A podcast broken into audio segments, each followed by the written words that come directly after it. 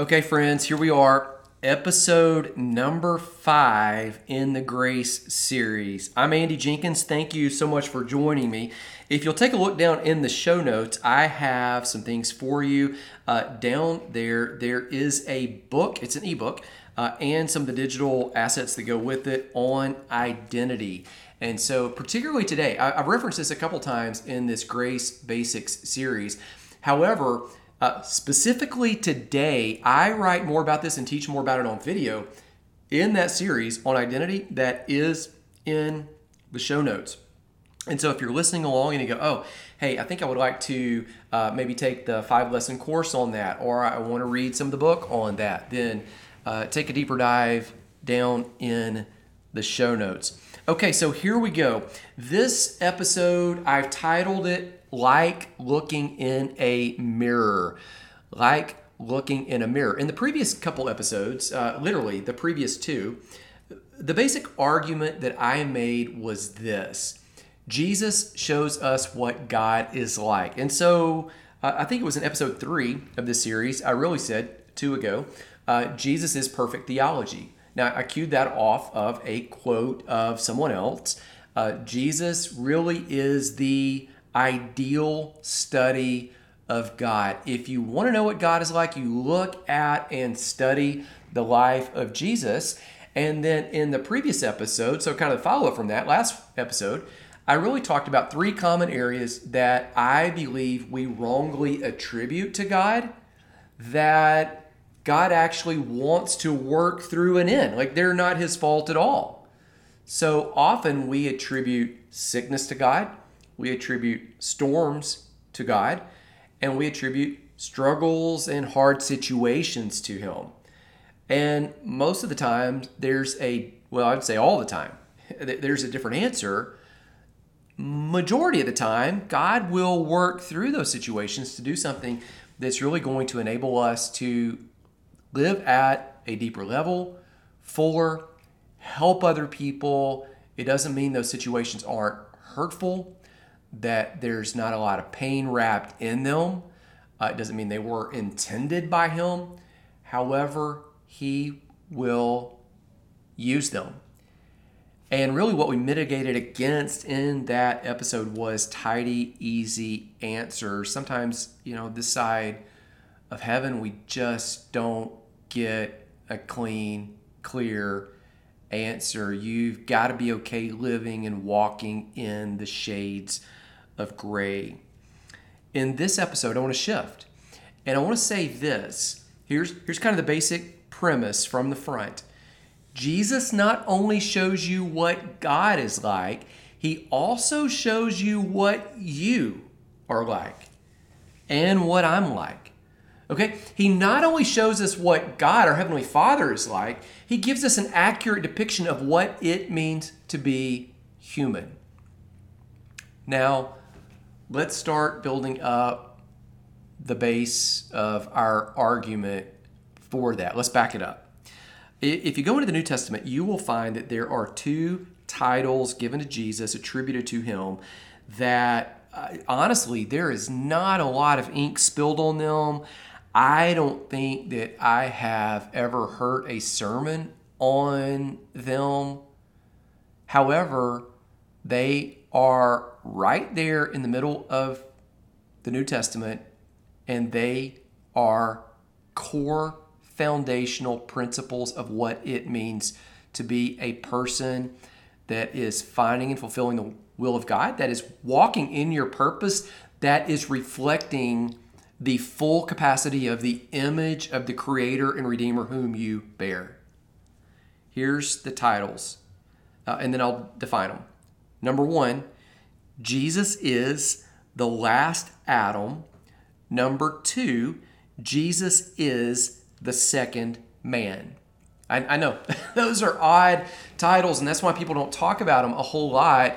Number one, Jesus is the last Adam. Number two, he is the second man. Let me describe what they mean, and then I'll read the scripture to you and make some comments on the scripture as I go.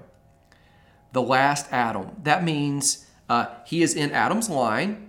He's like us, yet he lived a perfect life and then made the payment, made the restitution for sin, and provided so many other things in the process. That's the last Adam. Number two, he's also the second man. When he was resurrected, so you, you got to imagine this. He dies as the last Adam. So there's something that Adam began. Adam was the first man. He is the last Adam. So literally there's this bloodline. Everybody's traced down to Adam. Jesus dies. When he's resurrected, he's resurrected as the second man. It's almost like he comes back to life and begins a new humanity. So to be clear, Adam started one humanity. Jesus was the last in that line that Adam began. Jesus died on the cross. Three days later, he is resurrected as a new man called the second man and starts a new lineage unchained by sin and constrained to the power of the Spirit. Okay, so here it is in the Bible, 1 Corinthians 15, verse 45. I'm going to read this from the Amplified Version. Uh, Thus it is written, so this is Paul writing. The first man, Adam, became a living being. That is an individual personality. The last Adam, Christ, became a life giving spirit, restoring the dead to life. But it is not the spiritual life which came first, but the physical and then the spiritual. The first man was out of the earth. That, that was Adam. Adam was the first man. Made of dust, earthly minded. The second man is the Lord out of heaven. Now, those who are made out of the dust are like him who was first made out of the dust, earthly minded.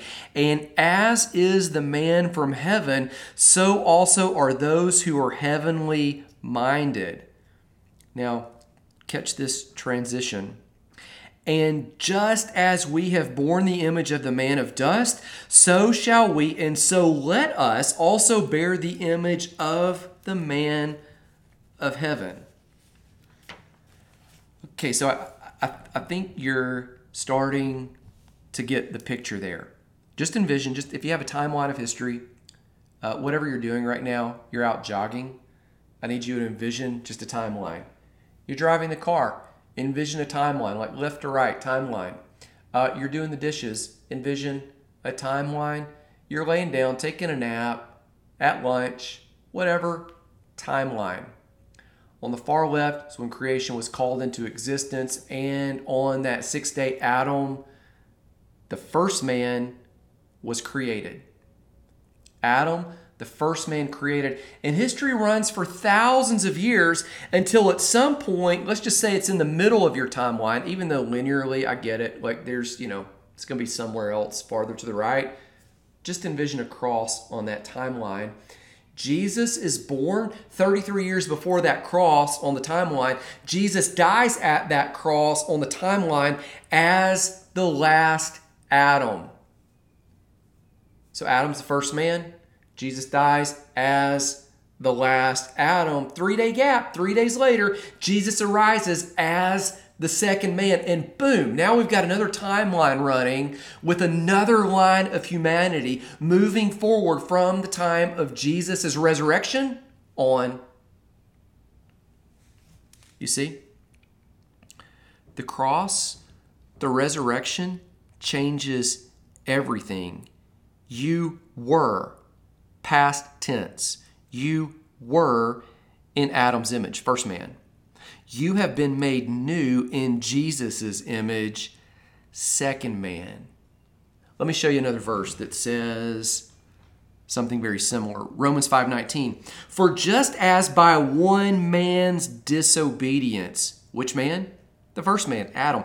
Just as by one man's disobedience, just as by the first man's disobedience, that is, his failing to hear, heedlessness, carelessness, the many were constituted sinners, so by one man's obedience, so by the second man's obedience, the many will be constituted righteous, made acceptable to God, and brought into right standing with Him. Do you see? It's so beautiful because we, we want to put all these um, conditions of what has to happen for Jesus' work to be effectual, yet we just kind of automatically ascribe everyone Adam's sin. Like, even if we don't like the fact that Adam sinned and it caused this whole world to just kind of run amok, you know, and to go into decay, we're like, yeah, that happened. We all sin because we're born of like sinners. But here, Paul's saying, all right, in the same way, in the same way that the first man's disobedience spread everyone and changed their identity, in that same way, the second man's obedience, it transformed everyone in its wake. Um, you, you could think about it like this. Okay, Jesus is filling two roles. Number one, he's the last Adam. He's ending what Adam started, and he's the second man. He's beginning something new. So, as that last Adam, he is ending the old race of humanity, the sinful race. As the second man, he's beginning a new race of righteousness. As the last Adam, he died at the cross, ne- never to live in that way again. Sin does not have resurrection power. As the second man, Jesus was resurrected from the tomb, though, never to face death again. As the last Adam, it means that you died with Christ. See, Romans 6 6 says, we, we know that our old self was crucified with him. When was he crucified? As the last Adam. We know that our old self was crucified with him and that the body of sin might be done away with. Or actually, so that the body of sin might be done away with. That means, as the second man, we arose with Jesus as the new man with a completely changed identity. Uh, as the last Adam, again, we died and we're cleansed of our old sins. The payment has been made. We, we have a different identity. We rise with this resurrection power. The life of the Spirit is now available if you choose to tap into it. So Romans 8:11 says, "The Spirit of God who raised Jesus from the dead lives in you." He's there already. He's he's there. It's already something that's true of you. And just as reading the scripture now, just as God raised Christ from the dead, he will give life to your mortal body by the same Spirit who now lives in you. Okay, think, think, think again. The two, the two titles. Here's the two titles The last Adam, the second man. As the last Adam, Jesus was in Adam's line, like us but lived a perfect life and made the payment for sin as the second man. He resurrected. So he died as the last Adam, but he comes back to life as the second man. He starts a new humanity, and now you are in the line of Jesus. You're in his image, not Adam's. You, you, see, like in the previous two talks ago, we said Jesus is perfect theology. Uh, that, that means to know what God is like, you look at Jesus. Jesus is the perfect study of God. Now I'm saying this Jesus is also perfect anthropology. To know what we're designed to be like, look at Jesus. He shows us what it means to be fully alive fully submitted to the will of the Father, walking in the full throttle, unhindered power of the Spirit. Uh, growing up, you know, with a religious background, there are things that I remember wrongly saying and believing that smack of the old identity, not the new. For, for instance, I used to think things like this God made me holy, but I need to work out my holiness. Or I used to say things like, I'm righteous, but I need to defeat sin in my life. Or you say things like, I'm not perfect, I'm just forgiven. Or I'm just a sinner saved by grace. Those statements, they seem correct, they seem true, but they subtly misalign us off of the reality that our entire makeup, our spiritual DNA, has transformed. You might even think about it like this the change. Uh, gr- growing up in the church, I saw baptisms happen regularly. I, w- I was at a church that was alive. I was so fortunate. And I continue want to remind you that because I think so many times on the podcast here, I talk about some of the things that, hey, I learned this and I like this wasn't completely right, you know, or you're kind of correcting things. But I also want to kind of bring back that tension of like, hey, this was an incredible place, an amazing foundation.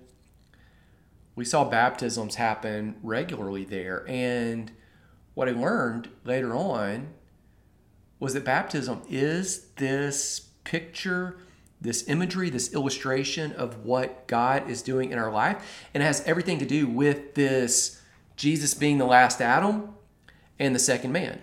And our identity being so tied up in everything that he did that we emerge from an encounter with him completely transformed. Uh, think about it like this. Uh, when somebody's baptized and we bury them in the water. So I'm talking about baptism by submersion. We, we take them totally under the water. It's really mimicking as we take them under that Jesus died in the past. So Jesus, the last Adam, the last man standing in that line of sin and chaos, buried after he makes the payment for sin. So we're buried in the water, submerged. But then we take the person out of the water. They're arising, showing the resurrection of Jesus. He's arising out of his grave as the second man, starting this new humanity. The power of the Spirit that raised Jesus from the dead, Romans 8 11, now lives, dwells inside of you. The scripture teaches us in Colossians that the fullness of the deity dwelled in Jesus, and now the fullness of Jesus is in you. You arise from the old self. The old self is now dead, is what Romans 6 says. Dead. Not kicking and screaming, kind of fighting, not wanting to go down. Dead. Gone. And you have this new spiritual transformed DNA. Here it is Romans 6 6 and 6 7.